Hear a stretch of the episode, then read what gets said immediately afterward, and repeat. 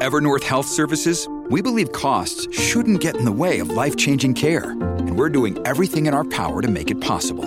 Behavioral health solutions that also keep your projections at their best? It's possible. Pharmacy benefits that benefit your bottom line? It's possible. Complex specialty care that cares about your ROI? It's possible. Because we're already doing it. All while saving businesses billions. That's Wonder made possible. Learn more at evernorth.com/wonder. Good morning, Oregon. It's Monday, February 6th. This is Beth Slovic with a news briefing from the Oregonian and Oregon Live. For the past 14 months, rows of matching blue tents have filled a parking lot on the edge of a residential area in South Los Angeles. More than 80 residents live at the Safe Sleeping site, which is operated by Urban Alchemy, a nonprofit hired by the California city. As Portland Mayor Ted Wheeler seeks to replicate the concept of a sanctioned tent camp at six locations in Portland, what's happening in Los Angeles could offer a guide. The Oregonian Oregon Live traveled to Los Angeles to see how Urban Alchemy operates the tent encampment Portland officials also have toured. While Portland area social services experts continue to raise concerns about the ethics and effectiveness of mass tent sites, residents at the Los Angeles one generally praised it for providing plentiful day to day resources and a safe environment. However, they also expressed frustration that getting into permanent housing remains difficult, given the severe shortage of affordable apartments in Los Angeles. And questions about Urban Alchemy's management remains as the nonprofit has faced lawsuits over alleged misconduct at other sites. Officials in Wheeler's office initially called for each camp to house up to 500 people but they have since scaled back the plans to 150 residents per camp to start.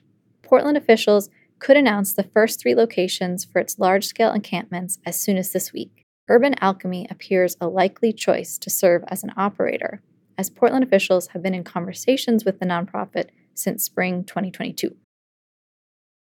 The City of Portland and Laborers Local 483 tentatively reached agreement Sunday to end the union's three day strike. The terms of the agreement were not immediately available this weekend. The union's 615 members, who are mostly spread across the city's parks, transportation, and environmental services bureaus, and the Portland City Council must vote on the tentative agreement first. The city strike, the first since 2001, started Thursday after the two sides failed to reach agreement over cost of living increases and workplace safety concerns. Bargaining had been underway since March, and Local 483's contract expired last summer. Portland officials said the city proposed a new four year, $39 million contract that would have included a 12% wage increase for all union members by July. Half of that wage increase would have come from a 5% retroactive cost of living increase, the maximum increase allowed under the union's most recent contract, and a 1% retroactive pay raise. According to Portland officials, the city's contract proposal would have raised the average union member's salary to $76,000 by July, from about $65,000. Local 483, however, said it wanted the city to remove the existing 5% cost of living cap from its next contract and instead tie cost of living adjustments directly to inflation. The union also had proposed a 3.5% across the board raise for its members. Speaking of labor, Oregon's employment crunch is getting better. The number of job vacancies in the state has fallen in each of the past two quarters, according to a new survey from the Oregon Employment Department. The state now has 86,000 job openings, down nearly 20% from the peak last spring. The number of unemployed Oregonians, meanwhile, has been creeping upward and matched the number of job vacancies last fall. That means there's one unemployed Oregonian for each vacant job in the state. That's still a very tight labor market. On average, over the past decade, Oregon has had more than two unemployed people for each job opening. Those conditions reversed last year as the state's worker shortage grew particularly acute and job vacancies surpassed the number of unemployed Oregonians for the first time on record. Business reporter Mike Rogoway writes that the number of Oregon job openings remains high by historical standards, but the total is now at its lowest point since early 2021 a sign the state's labor squeeze may finally be easing. The 8th Portland Winter Light Festival kicked off Friday night at Pioneer Courthouse Square with a variety of performances and interactive art installations gleaming with glowing lights.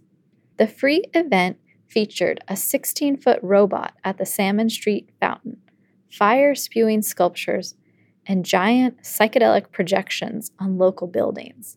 It's not too late to catch the festival. It will repeat this week from Thursday to Saturday. Though most of the installations are in downtown Portland, dozens of other locations across the city also have installments. They can be found in someone's front yard, traffic intersections, food cart pods, Portland Airport, and even a goat farm. Thanks for listening. You can support our local journalism by subscribing to Oregon Live. Go to OregonLive.com slash pod support.